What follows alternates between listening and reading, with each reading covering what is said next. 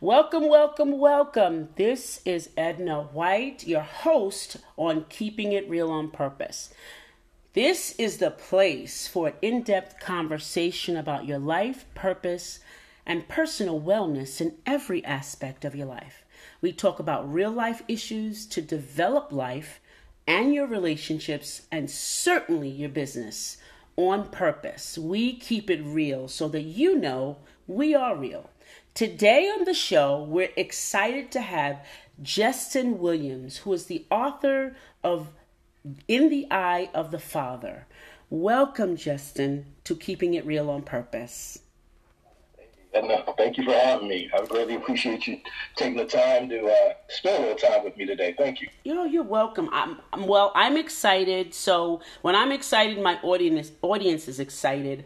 Um, like I told you earlier, I read your book during meditation and in within an hour. So I have pages turned down and I just wanted to start by just introduce us to In the Eye of the Father.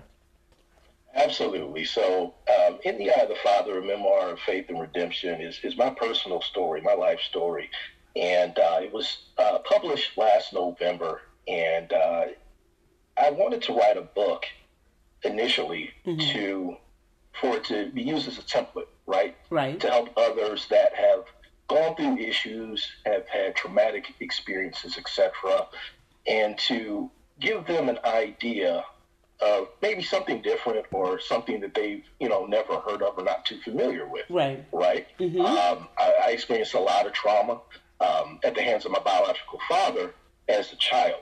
Okay. And um, definitely want to provide uh, readers with a, a, template to, to help them get through uh, or, or heal from, from their traumatic experiences.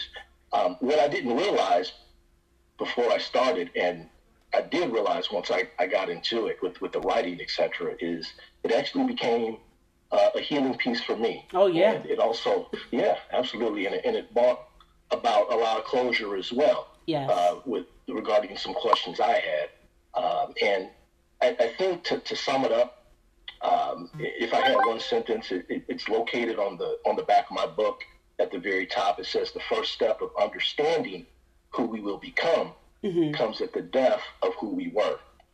Right, oh. and that is a, a, statement that has always resonated with me, and I had ideas of, of, of what that would feel like at, at one point. Mm-hmm. Uh, but it was it's much greater than than I could have ever imagined.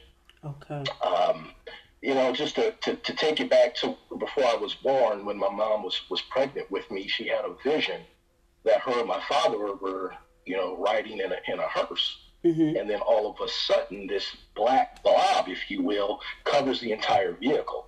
Wow. And that started my mom. It, it, it really did. And she, she got scared. And the first thing she thought, obviously, was, wow, I'm going to I'm gonna die or I'm going to have some type of complication. Mm-hmm during during this birth. Right. So fast forward a few months later, June eighth, nineteen seventy eight. Mm-hmm. Uh, she's in labor in in the hospital, and uh, she I was a pretty big baby. I was almost ten pounds. Oh wow. And she, yeah, she had a very very difficult time uh, with the delivery. The mm-hmm. doctor, I just I wouldn't drop down and into the birth canal, and her doctor had her do this maneuver where he had her bring her knees to her chest and then begin a rocking motion. Right.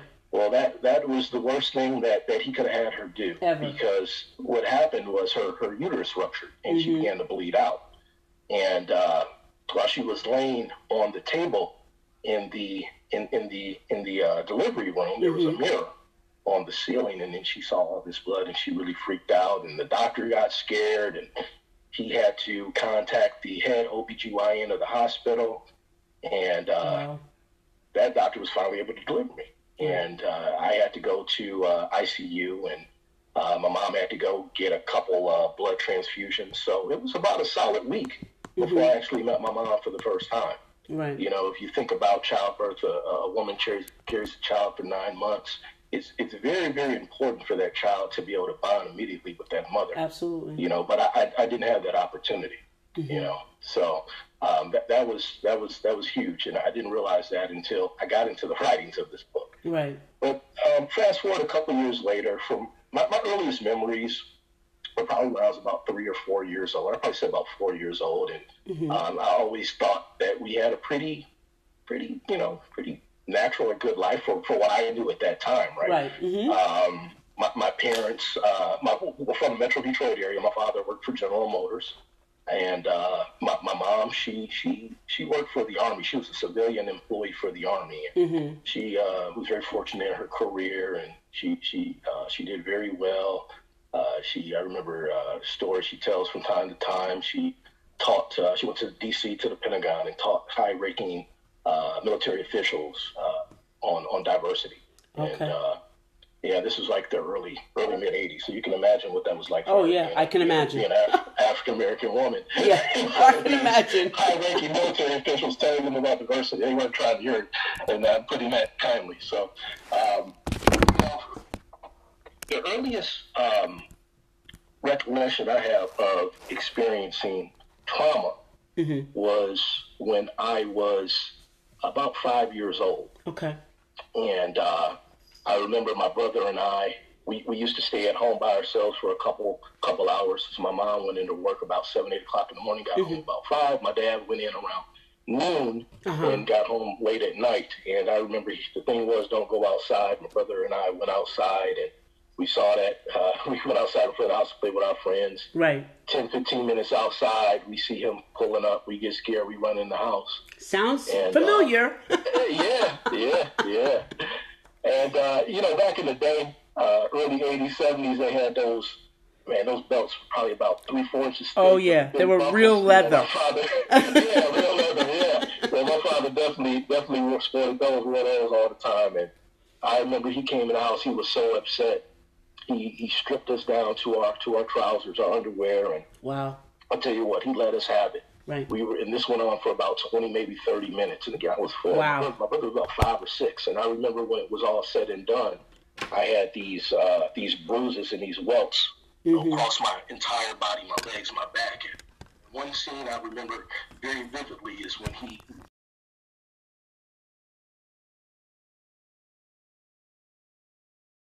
mm-hmm. for about uh, three to five minutes. So these are these these traumatic experiences that I'm having. And uh, soon after that, I'd say about a year after that, mother and I, I'm sorry, uh, he and my mother, they got into a to a really bad argument. Right. And uh, yeah, he, he hit her. My brother and I, we ran and we hid, and we saw him go to the kitchen to grab a knife. And then he chased her out the house with the knife. And I remember he came back in about a minute later put all the kitchen knives into a bag and then went looking for her. Oh, wow. And he was gone for about 20, 30 minutes. And then I remember my mom came back in the house and said, hurry, hurry, boys, hurry. We got to pack. We're going to go to Toledo to live with your sister and your brother-in-law. And uh, we, we had a police uh, drive us to this donut shop. And we waited there until my, my sister picked us up. And uh, I remember my father's mother, my grandmother, telling me about that night because he had he had stopped to call her. Mm-hmm. He said, "I'm going to kill Eunice. I'm going to kill her. I'm tired of tired of this. Tired of this. Tired of this." And then she she she talked him down. She told him, "You know what, Jesse? If you kill Eunice, then your children are going to grow up without a father. And I know you love your boys because she's going to be dead, and you're going to be going to prison for life. Right. And that's not fair to fair to them. So thank God that." She was able to talk him down, mm-hmm. and then from there we, we moved to Toledo, Ohio, and you know, I started a new school, lived with my sister and her family. Then my mom bought a house in Toledo. And then unfortunately, I had another tra- uh, traumatic event happen um, when I was about seven, right. eight years old uh-huh. in Ohio, where my older brother, he was about 21, 22 at the time. He had a drug addiction at the time. And this is maybe mid 80s. And, and you think back then, early, late 70s, early 80s, you know, crack cocaine hit our neighborhoods. Yeah, very hard. Yeah. Very hard. Yeah, very hard. The uh, you know I won't get into too much, but I, I believe that was a, a, planned effort by the by the federal government. Oh, my, I, well, please, yes. CIA. Yeah, yeah, yeah, yeah. so, unfortunately, as a young young black man, he fell victim to that to that lifestyle, and I remember he came home uh, very high. Uh, one day, my brother and I were home by ourselves, and he accused us uh, accused us of stealing seven hundred dollars of his money. He, he said he left it in his car. He, he said we went out there and took it out of his car we said, "Oh man, we didn't we didn't do that." Mm-hmm. Well, I'll tell you what, he he grabbed an extension cord and he went to work on us for a solid 20, 30 minutes. Wow. We I just remember running through the house, and he's just beating us on the head, on the face, on the on the on our backs, on our legs, mm-hmm. high, on crack, you know, doing this. Right. So that was an, another uh, traumatic experience, and uh, you know, all of these these traumatic experiences that that I experienced that that caused me to shut down, you know, right. and and not know how to express myself, and I mm-hmm. became this introvert introverted kid.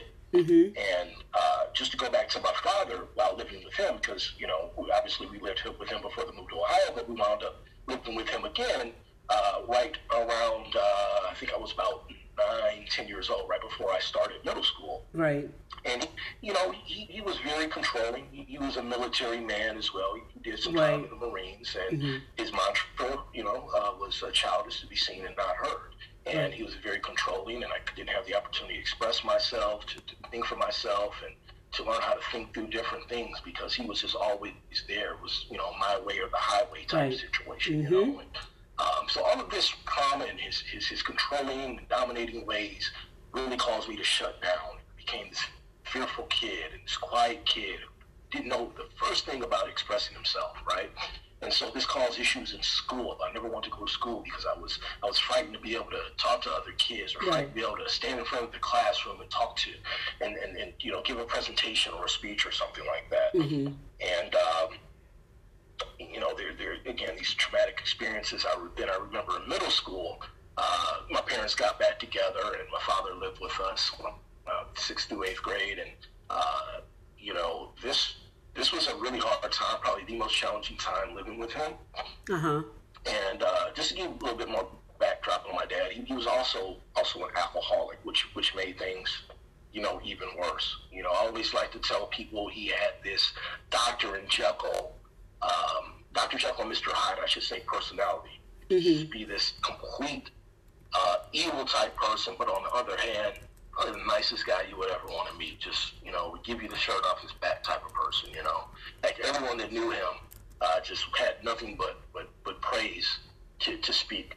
You know, when when talking about him. But, right. Uh, you know, I remember in middle school, uh, one very traumatic event that happened was uh, this was the summertime, and he told me to make sure I took a shower by the uh-huh. time he got home at night because he got home around 11, 12 o'clock at night. And uh, I said, all right, Dad. So I, I remember hearing this car pull up, looking out the window, then my heart started to race because I knew I hadn't taken my shower. I had spent all day, day and night playing. And uh, first thing he did when he walked in the house, said, Justin, did you, did you shower? I said, no, Dad. So he, he pulls me by my ear, takes me into the bathroom, turns on the, the sink, the, uh, the bathroom sink, mm-hmm. take, grabs me by the neck at that point and pushes my head under the water. And the water's just, you know, uh, running through my hair and uh, then he starts to shampoo it. Then he, used to use this this uh, product called uh, hot oil treatment. I think V8 hot oil treatment. Oh yeah, I remember that. Yeah, I remember yeah, that. yeah, yeah. So now with those, what you're supposed to do is just run them under hot water, those miles. Yeah, just warm that up. He, yeah. yeah, yeah. What he did, he boiled them on the stove, oh, top gosh. of the stove. Okay. Yeah, and he had about two or three of them. And then uh, he told me, he said, keep your keep your AWS right there. I'll be right back. Right. Boiled that, came back with that hot oil, and just held my head under that water and just poured that boiling oil all over my head. Wow. And uh, I couldn't cry because you know crying wasn't allowed. Oh, so yeah. I'm just holding all this emotion in, and then he finishes with the oil treatment and washing my hair, etc. Then he lets me go by the neck, and then I just fall to the ground. Again, not crying because I couldn't mm-hmm. show any emotion like that in front of him. Right.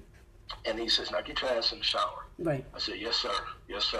Mm-hmm. So then I remember getting in the shower, and then once I got in the shower, I just couldn't, I couldn't hold it anymore. I just broke Right. down and hollered, hollered out, you know. Yeah. And uh, just, you know, it burned, burned my scalp so bad that uh, Mm. my hair fell out. You know, couldn't, Wow. couldn't grow the hair there for, for some time. Right. And then I remember one time he jumped on my brother, uh, my older brother Jewel, and uh, did him in pretty bad. He disowned him as his son. It was just a hot mess. Yeah. And then once high school started, he uh, he moved out. My parents they tried making it work, but you know obviously it didn't. And Yeah. They went their separate ways, and then I started high school. I'll tell you what, uh, I, I was wild in high school. You know, always a, always a nice kid, but football was my thing, but as soon as football season was over in December, January, after my freshman year, I started hanging out with uh, people I sh- probably shouldn't have been hanging out right. with. Most people would say and doing things I shouldn't have been doing, like drinking and smoking, right. you know, things like that. And uh, we went. My mom moved to another high school, and uh, just high school was probably, you know, that was definitely the worst experience, school experience of my life. You know, mm-hmm. just things didn't go well. I had hopes and dreams of, of being a football player, and I, I was pretty good. Had had these college offers at uh, in my after my freshman year, and obviously that didn't come. Right. But uh, you know, it was just it was it was hard, you know. Oh yeah. Um, and I felt I felt so alone too because my mom was very busy with work, and then she was into the church as well, and mm-hmm. she was always involved in a lot of community activities, and so uh, she she just wasn't, um, you know. And I love my mother dearly. She, sure. she was a great mom, but she she had her life. You know, yeah. it was very hard for her to raise two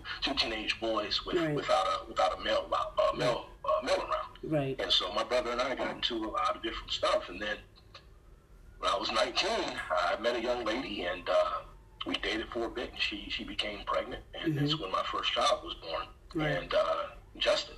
And I, I tell people all the time about him is that he was my saving grace because, again, I was running the streets of Detroit and doing things I shouldn't have been doing. But uh, when he was born, that, that changed everything. I, I made the decision, hey, I need to be there for him.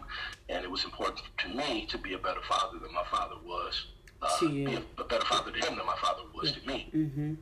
And uh, I really settled down. And he and my mother, um, his mom and I, we, we, we dated for a few years and we went our separate ways. And then mm-hmm. I was a single father for many years. And um, then, then I met my wife. And, uh, you know, we, after marriage, we were married for a few years and we decided to make a move across the country. And, you know, we made another move to where we're out, we, where we are now out here in, in the Phoenix area. Uh-huh. But after we made that move, I always found myself searching, right? And I was one of those kids that was definitely raised into raised in the church. My mom's this licensed evangelist. I was one of those kids that, you know, went to church. Yeah. You know, went faithfully elementary, middle school. Yeah. Three, four, five times a week. Yes. Cetera, right. Yes. And uh, never lost sight of God. Always kept him in my heart, mm-hmm. regardless of what I was doing. But um, I found that my wife and I we were searching, right, because Christianity it, it, it just didn't seem to do what it once what, what it, I thought it should be doing for me. right, right, right. We, we looked into, uh, you know, Nation of Islam. We looked into uh, yeah. a lot of different things, yeah. and, and nothing, yeah. nothing quite settled. Mm-hmm. Um, then fast forward to 2020, you know, as we know what happened in 2020 with mm-hmm. with everything, and uh, so I was laid off work, and I'm sitting at home, and uh, old buddy of mine got in contact with me, a guy I hadn't spoke to, and I've known him for over 20 years, and we would we would make contact every every few years or so. And right. he starts telling me telling me about spirituality and meditation, and, yeah, um, angels, and um, you know the, all these different yeah. things that I was unfamiliar with. And right. I started doing these things, the meditation. I started doing a, a meditation specifically called the Gateway Experience. And, right. Uh, that uses that's a Hemi-Sync meditation that uses binaural beats, mm-hmm. and um, I tell you what, I start having all these experiences, and I'm talking out of body experiences yeah. and astral travel and these different yep. things. And, and quantum leaping um, and all of that great quantum leaping, yes, ma'am, you said it. Absolutely. So, you know, and this is much different than, than how I was raised in, in oh, the sure. Church of God in Christ, right? Oh, yeah, absolutely. Like, you absolutely. know, the Church of God Pentecostal, no, no, that's the stuff that's that's witchcraft. That's witchcraft. Yeah, witchcraft and all this, you know. So I kind of struggled with that at first, but I couldn't deny it because I, I, I felt myself changing. Right, you felt I, yourself I felt changing. myself, yeah, and, and this meditation, this spirituality helped me with my healing. Yeah, yeah. Right, and and this is why 2020 is where I made this huge transformation. Yeah. Huge. You know, the transformation actually started before then, but I guess it did a pivot in Right. 2020 when I was Right. introduced to all this all this uh, different spirituality things, Right. and I started working with Archangel Metatron, also known as as Michael from the Bible, Mm-hmm. and um, you know he, he's he's become my guy. Well, he's actually always been here with me, but Absolutely. uh, You just noticed him. You really noticed him. Yes, exactly. I got this this sense of awareness that wasn't Yeah. there before. Right. And then I discovered these other gifts, and I'm going through my healing. And then the Spirit spoke, you know, and they, they said, "Keep doing what you're doing. Don't go in another direction." right. You know, since I've done that, I mean, again, going back to what the back of my book says, the first step of understanding who we become comes at the death of who we were. Yeah. And that old me, there was a death of the old me, and I'm this, I'm, I'm reborn and, and renewed. Right. Um, now I'm into um, helping others and, and, Right. and manifesting my future and um, All of that and I good learned it's real. Yeah, real, absolutely. You know, it's so real. So I have to unpack all of this. I have to unpack you. you gave me uh, from A to Z, and I, you know, I really do appreciate the fact that you shared um, that you noticed a lot of trials and tribulations before that you knew there was trials and tribulations, and that's important because um, knowing where the traumas are and you know um, and being able to root them out is important. Um, and I want to thank you for that. Thank you for the up to date to 2020, and I don't want you to go past 2020 right now. Okay, so I want I want to unpack what you said um, so that the the audience can really um, understand. And I think I, I think going through the book because now you we've got the backdrop of your life. We've got that, and now um, I have a, an excerpt from your book. I'm going to start. Um, I'm going to read it. Physical distance was truly meaningless in the in the world of the spirit. Can you explain that? I'm sorry. I think you said that one more time. Physical distance was truly meaningless in the world of the spirit. And this is in the first chapter of The Whispers in the Night. Yeah, yeah, physical distance. Yeah, so you know, one one thing I, I've learned, uh, and, and and that that journey began in 2020 is I learned about the spiritual world, right? Right. And I learned that the spiritual world is completely opposite of the world we live in, live in this this realm, this this earth we're on. Right. I also learned that spiritual warfare is real. You know, you hear about that. I heard about that coming up in church, but Sure, I never good absolutely. understanding of it. I always thought that okay, you have God fighting Satan or, or whatever you want to call Right, him, right, right, right. But I learned that it just goes so much deeper than that, and Oh, how sure. that this spiritual warfare is going on not only in my life, not only in your life. Right. But in everyone's life, and not only in everyone's life, but on so many different levels. Levels, well. yeah, Whether. Mm-hmm. whether you talk about government, whether you talk about media, whether you talk about uh, education, whether you talk about, I mean, you name it, it Yeah. it's, it's there. Right. It, it is there. Yes. So, with, with, with that being said, knowing that there is a spiritual warfare going on, and knowing that, um, you know, the, the spiritual world and, and this realm we live in are, are completely, um, completely different, um, I then learned that things that go on in this world, on this earth, they it's actually starts first in the spiritual world. Oh, absolutely. Yeah, yeah. So this is something that I learned, and that that was just like the lifting of the veil, as they say, Right. and that really helped me in regards to my healing with dealing with fear, Mm-hmm. because the spirit put on my heart, letting me know that, hey, first of all, I don't have anything to worry about because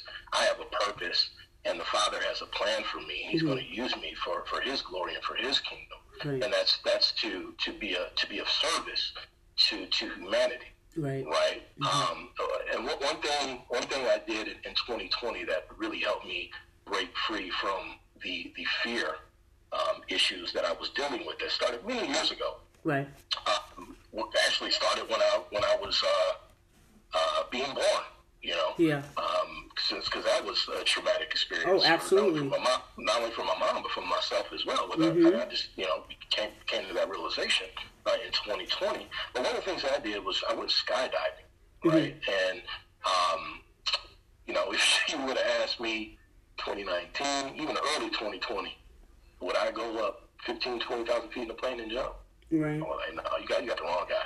Yeah. No, not happening. I don't do things like that. But Right. I felt led to do it. The Spirit spoke and said, you know, you need to do this. And Mm-hmm. I, I pushed it away. And it took me a couple months before I finally uh, decided to do it. Because you know what it's like when Oh, Spirit's sure. just on you about doing something. Yeah. You have to kind of obey. yeah, you start having these synchronicities and everything. So- exactly. It lines itself up. Lines right up.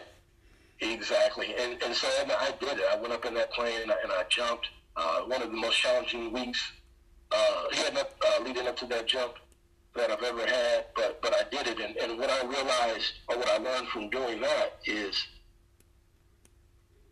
that you you have to deal with fear. There's no going around it. You have to go through it. Yeah. But the beauty of it all is that God places the best things in life on the other side of fear. Yeah. Right. Everything. So I'm not I'm not here to say I don't fear anymore because I do. We all do. Mm-hmm. But I have a better ability to control that fear or to Right. fight that fear, if Right. you will, Yep. which makes life so much easier. Which brings a freedom. Which brings a liberation. Which Yeah. brings a, a self justice. Right. You know, where, where you're not you're not a slave to that fear, and, and that was very instrumental in, in helping me uh, move on. But um, you know, just learning about the spiritual world and, and, and learning that uh, I need to be guided by the by the Spirit to Mm-hmm. fulfill my purpose in life. That's that's that's where I'm at. Okay. Very good. You talk about the internal world needs balance. In the absence of balance, all sorts of inadequacies inadequacies can pour out from an individual. What did you mean by that? Well, the internal world is self. You know, the internal the internal word is self because we, we all are experiencing different realities.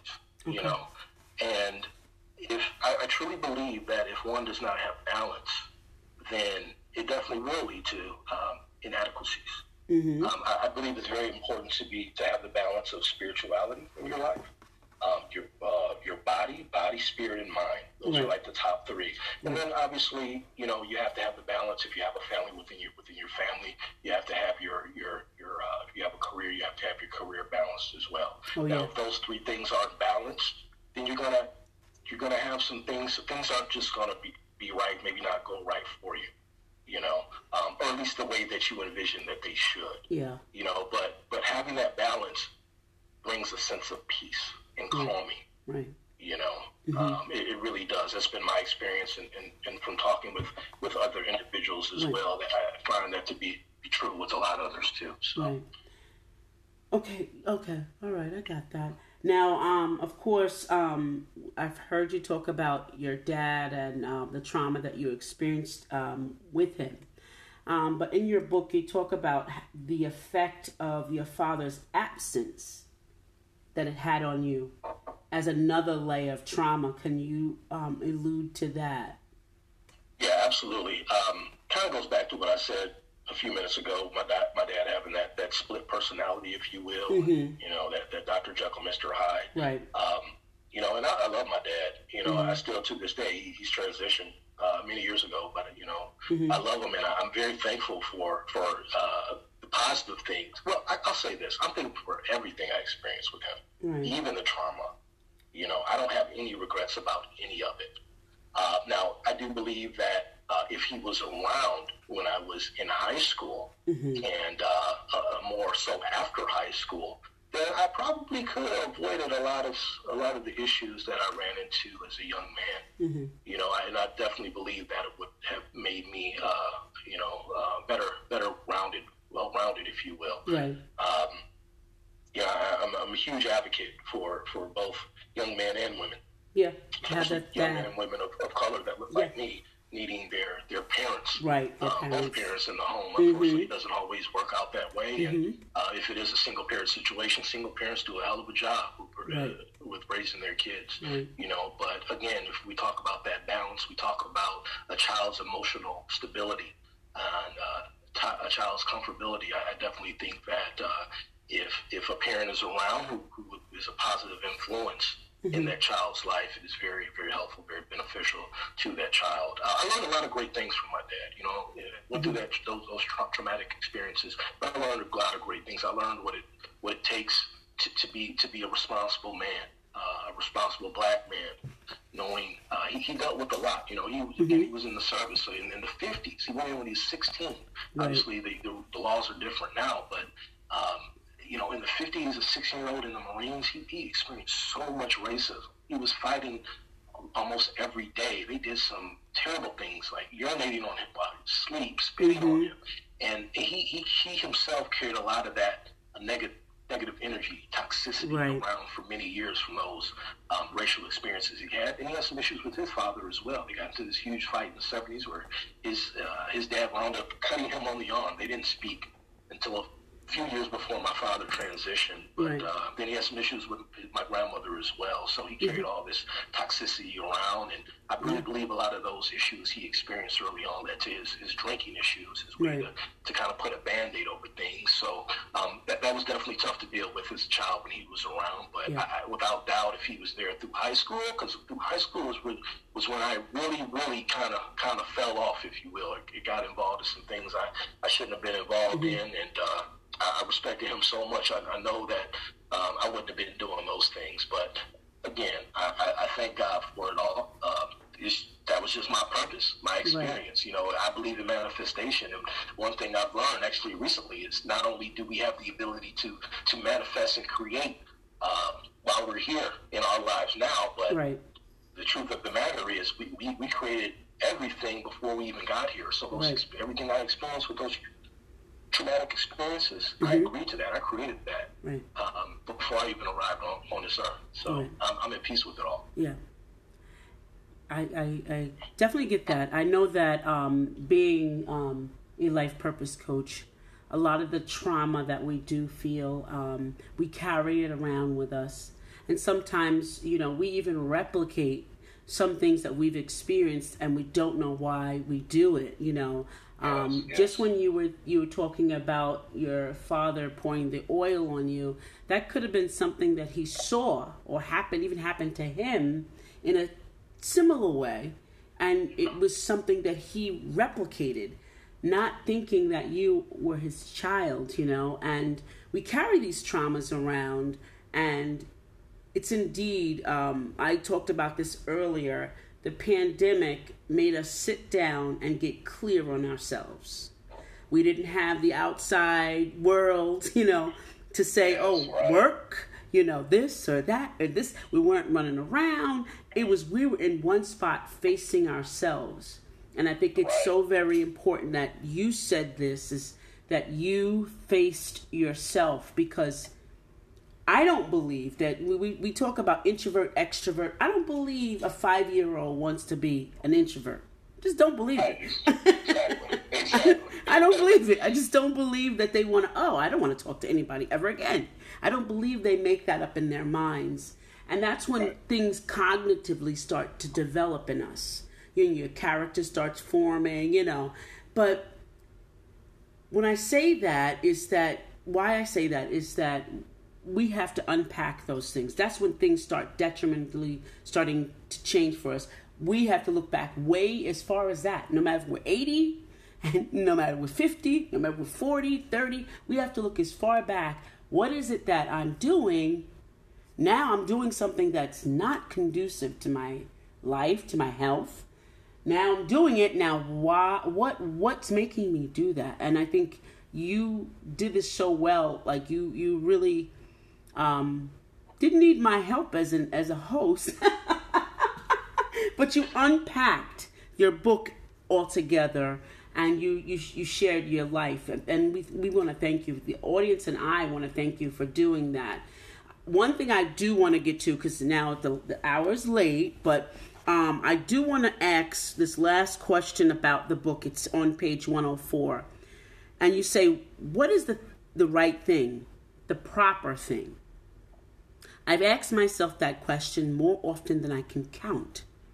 Undoubtedly, it is a difficult dwelling in a society where the definition of proper can run counter to what God desires for us. Sometimes it is effortlessly to do the proper thing, and at the other times it takes every ounce of courage that you can that you possess can we talk about the proper thing?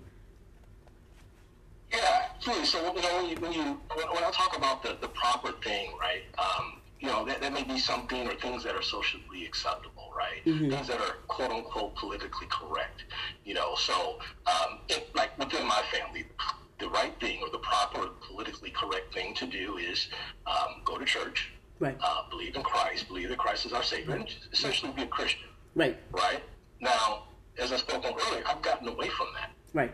I'm no longer a Christian. I'm, right. I'm, I'm practicing this spirituality. Right. And that is something that God, Himself, itself, uh, pulled me to pulled me in, pulled Right. me towards the do. Right. And that totally goes against again what, what Christianity says, what my family says, what a lot of my friends say. Right. But I had to have the courage to be able to step into that Right. and to live that. And you know what? That was not easy. And it was a long time where I, I said to myself, Justin, is this the right thing you're doing? Right. Me Am I too. being tricked by Satan? Right. Is All of this stuff. Yeah. All these things. You know, exactly. All the stuff that, that people told you, you're questioning Yes. yourself, you know? It- yeah, I know. I Right. it. Programming. Yeah, the programming is like really going. You're, you're going against everything. It's, it's it clicks in, and I and I like the correction you made about God Himself because I said that to someone. I said uh, I I can't put Him on the same level. I can't put God on the same level as me. So saying Himself, I don't know that to be true. Itself is everything. You know, Exactly. it's everything. Well said. That- It's that's how it's everything. well. You know, it covers. Yeah, he is. a- Yeah, and I tell people, God is everything. He He's is everything. He's us. He's He's truly everything. Everything. I- I'm, I'm out here in Arizona. I, I see mountains when I look out my window. God is the mountains. God is the air we breathe. God is the ocean. Yeah. God is, is everything. that- Everything. everything. Everything. Everything. He's, he's in me. He's in you. Mm-hmm. It's, it's an amazing relationship. It it's is. a relationship that I would have never had if I didn't face those Right. fears of, of, of doing things kind of unorthodox, doing things that I was um, pro, by not doing things that I was programmed, Programmed to do, yeah. And since since I've done that, and I tell you what, you talk about freedom, you talk about liberation, Yeah. you talk about a sense of self and knowing Oh, yeah. myself. Oh, yeah. I mean, it's it's it's there. It, It- it, it- really oh, my is. gosh, and, and it just isn't it? goes back again to what it says on the back of my book, the death renewal, the rebirth. Right. You know, and it, uh, it it's just been this amazing life that I've had. Um, you know, a lot of people that read the book, they may not say that. They may look at those traumas, but again, those traumas, those Right. experiences, Right. were all necessary to bring me to where I am now. Right. And the know, oneness, the oneness Yes. that you feel. Um, I spent 29 years on, in in church only to not know God, not to have Exactly. an idea. Right. You know um and and when i was coming out of it i literally i was at a prayer session with the church. I was, uh, everybody's praying. And so i heard my name come out of the side room. So i thought someone was calling me. So i just got up and i went back and i saw there was nobody there. And i'm like what's going on? And i said i heard it again like really loud and I'm just looking around. I'm saying there's nobody unless. And I looked out the window to see if somebody was outside, maybe saying my name, wanted to talk to me or something. Whatever. No one was there. I then turned around to go back to to continue to pray with everyone else, and the spirit literally said, "Look at that." And so I'm standing there looking, and so everyone's, you know, praying. Um, they're, they're speaking in what we call the other tongues, but we want to get in that. That's another subject. Um, the other, the, you know, another tongue, and then they were they were, you know, spitting and you know, you know, on the ground banging, and just a whole lot of theatrical things that were happening. And literally, when I say the veil kind of fell off my eyes, it, it really did at that point. And it said, pray in the spirit.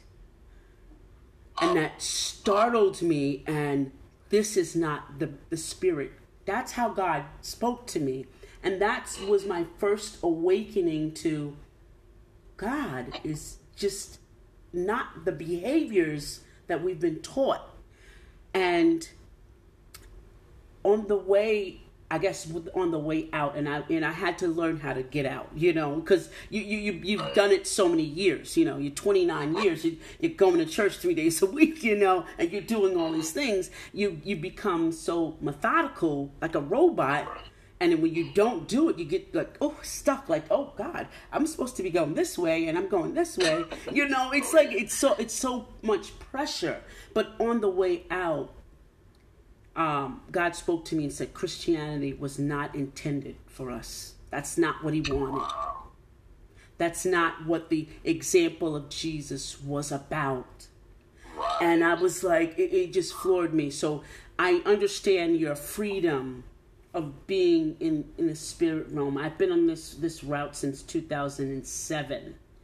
Um, and I had a traumatic car accident, and my um, uh, the engine of my car came in into on on on my chest, um, punctured both of my lungs, um, broke my hip. My my bones were crushed on one on the right side. Um, I had like traumatic injury to my face. They didn't think I was going to make it, but I always tell everybody after that. I've le- I learned so much about God during that time. He had to break up the fallow ground. you know, and he had to put because you know remember the scripture that says um, you can't put new wine in old wineskin. So I had to be a whole new person in order to receive what yes. the, the position I'm in now, and that's spirituality. And yes. that's a different plane, and people don't see it the way you do. And now all I say, you will one day. You will. You yes, will. Right. you will see it one day. And I, you know, so I don't thwart anybody's. You know, people ask me, you know, um, how did you get there? I was like, I don't think you want to go the way I came.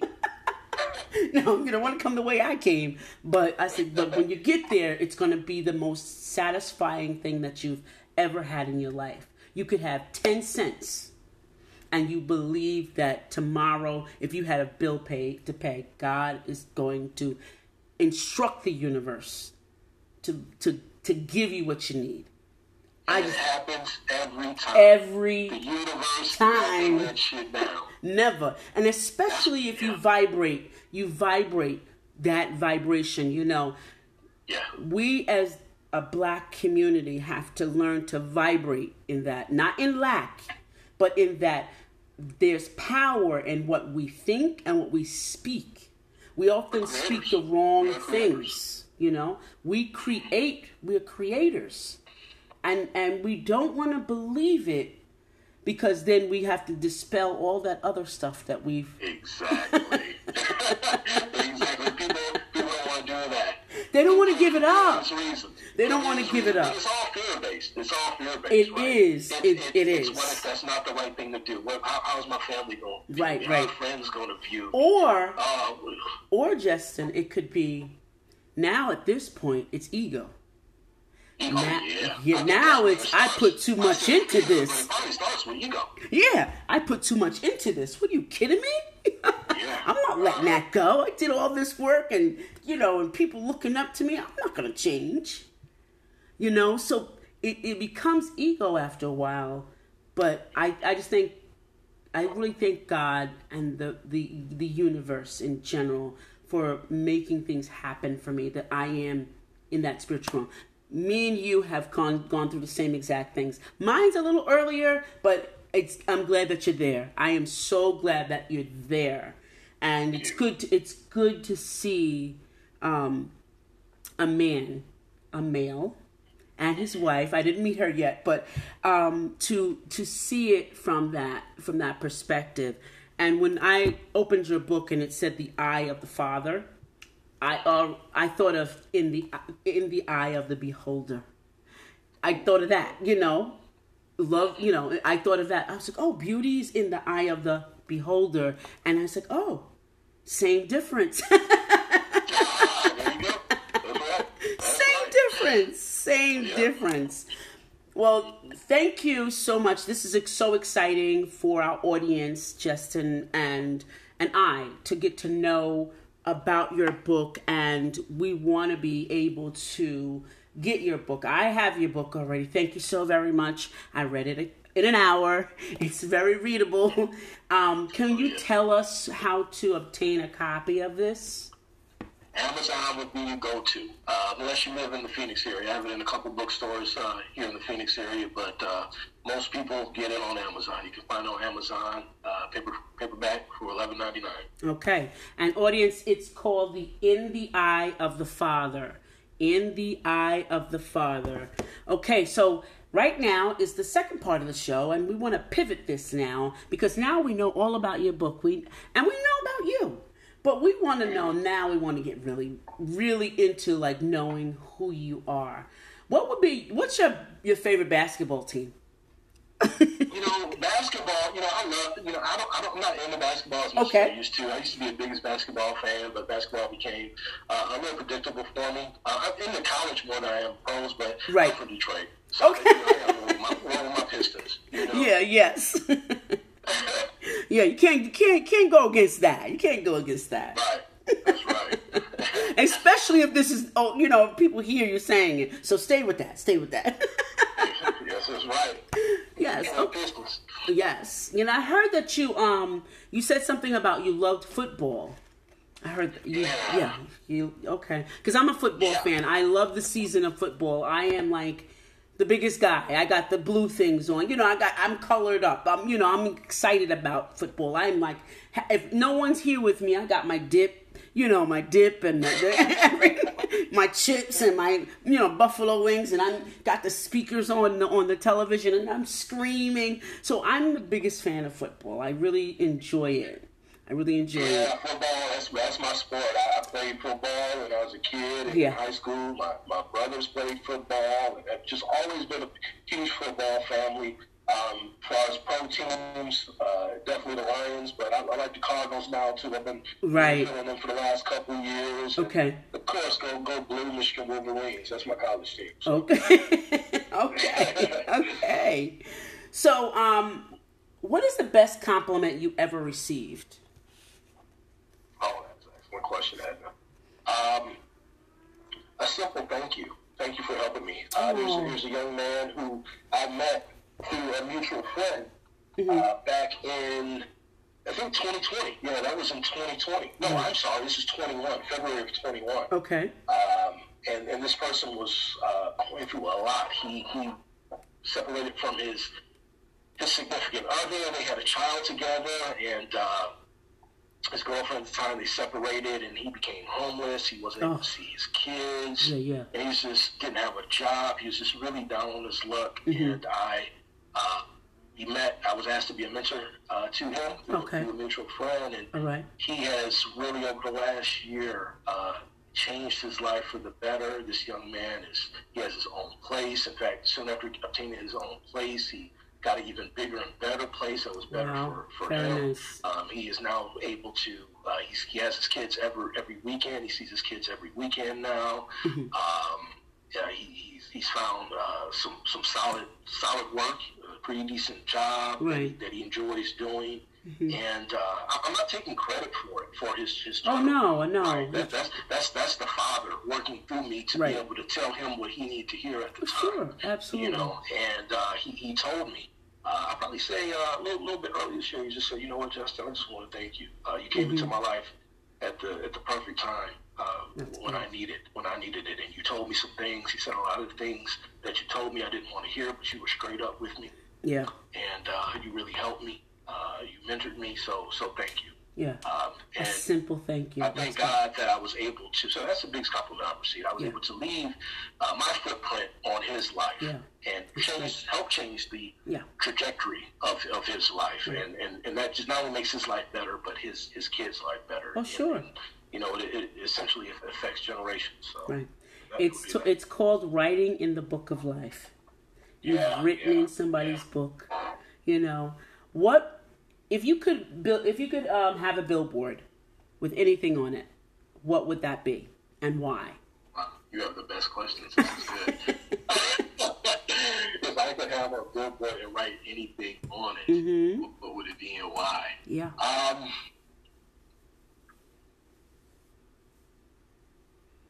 my first thought is to have something in regards to to maybe asking a question or making people think about self and healing.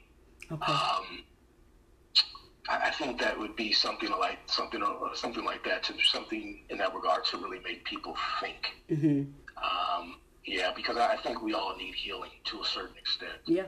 Uh, Every day, I- sometimes. Yes, yes, exactly. And I, I really believe once people um, uh, learn about self, like like you've been able to do, and I've been able to do, uh, and a lot of others, I, I think that those that are not aware, once they go through that healing process and learn about self and spirituality, uh, they, they can do what, what we've done, right? Is, is have that death and that rebirth to, to change the trajectory of their life forever. Right. So I think that's important. That's good. That's good. Final question: What would you pick for your last meal?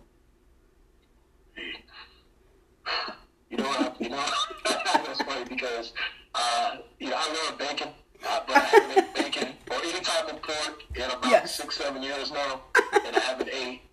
and I haven't ate uh, red meat or chicken in about two years now. Okay. Uh, I'm doing a plant-based thing, a pescatarian seafood. Yeah. But uh, I tell you what, I would have me about a half a pound of bacon. I would have, have me a couple of lobster tails. I would have me a, a, a grilled uh, New York strip and filet. Oh boy, you go out in style. And I would have some of my mama's banana pudding. oh Lord, you sound like my son. You sound like my son. Oh gosh, he loved that banana pudding. Yes, that would do it for me. Well, that sounds delightful. Very filling, but very delightful. Yes, yes, yes. Okay. Uh, Well, it's been really delightful and really informative and um, refreshing and empowering to speak with you today, Justin Williams. And your final thoughts. What's the best tip you can share with anyone in the audience today on how to just move forward in in the um, writing a book? You know, and as being an author, what would you give them to to to move them out, move them forward? I would say. My first um, piece of advice would be to uh, face your fears. Don't don't be scared of the fears. There's just a lot of fear, a lot of doubt. You're gonna go through. During, at least during my, my process of writing my book, I went through so many emotions: a little fear, a little doubt. Yeah. Um, uh, you know, do I really want to do this? Am I? Is this the right time? Right. Um, and I tell you what, the, the time is never better than now Yeah. you know, Yeah. and um, look to the spirit to guide you as well. You know, I, I, I'm a huge advocate of meditation, um, which has definitely been life changing for me. I encourage people to start meditating. If you have those questions or you seem stuck in that process of, of putting the book together, or, or, or, or even if you, you're looking to take the first step and don't know what to do, start with the spirit. Go get in that meditation, pray, whatever you have to do to get alone and Right. uh, find out what needs to be done and, and, and always know that that's not going to come externally that's going to come Right. from the internal Inter- yeah, exactly. right? you, you have everything in you that that's the gift we've been gifted with everything we need to deal with any and everything that we that we face in this this life here on earth Yes. you know and it's just all about becoming aware of that and Absolutely. once you're able to do that um, you are a new person you'll have all the answers you need to your questions so I- i'm real big on uh, handling or controlling fear because fear is, is, is one of the main things that, that really prevent people from living as they say their best life Yes. stepping into their purpose and stepping into their greatness That's wonderful. Well, thank you very much. How? What do you have on the um, horizon that you can share with the audience? And please let us know how we can get in touch with you. Absolutely. So um, one of the uh, one of the things I started in December of 2020 is is, is my show, uh, the Hidden Gateway podcast. Um, I've, I've been doing it uh, now. It's, wow, it's uh, about a year and a half, whatever whatever it is, and uh, it's been such an amazing experience and part of my healing process as well, right? Because remember, I was this quiet, introverted guy, so this Yeah. helped me kind of get out in front of people and express myself, etc. And I've been very blessed with the universe. I, I, I did. I've been doing so much, and it's almost as if the universe meets me halfway, right? And Yeah. I've been blessed, and I've had some really phenomenal guests on there. I've, I've interviewed people such as uh, Dr. Robert Malone, who invented the MMR uh, that goes into the vaccines. doctor Peter McCullough, uh, Robert Kennedy Jr. Uh, Dr. Christiane Northrup, even even Tommy Chong from, from Cheech and Chong. So that's been really fun. So they can check me out. I do a weekly show. Um, my website is thehiddengateway.com. Okay. Um, obviously, there's the book that they can find on, on Amazon. And I also created an organization uh, last year uh, called Tangelic. And um, with that organization, what I do is help people move past traumatic experiences and, and step into their purpose in life, etc. And I'm currently working with a, another similar organization here in the Phoenix area. Now, my organization, I do have a specific interest with uh, working with the homeless Okay. have, have gone through things, but, but I'm open to to help anyone. You know, Absolutely. Again, the, the homeless, and, and that website is under construction. That website should be up and running uh, within the next week or so. Uh, but yeah, definitely my website, and uh, I have you know the social media as well. Uh, Instagram, Facebook, Okay. uh, Twitter, you name it. Uh, uh, my personal as, as well as the hiddengateway.com and Tangelic. So, Okay. Wonderful. And that brings us to the end of the show. Thanks for listening, audience. Thanks for, you know, supporting us. And if you enjoyed this episode and you'd like to help support the podcast, please share it with others. Post about it on social media. Leave us a rating or a comment or review. And remember, you can press the button and actually leave a comment or if you have a question that you'd like to ask Justin Williams or myself, Edna White, you can do so. Now remember, you can catch up to me with all the latest news on generational habits and traumas on Facebook, on Instagram, and Twitter at EJW Coaching. Thanks again, and I'll remember to always say something nice to you but I will always have the real deal. This is Edna White and my guest, Justin Williams, signing off. Bye for now.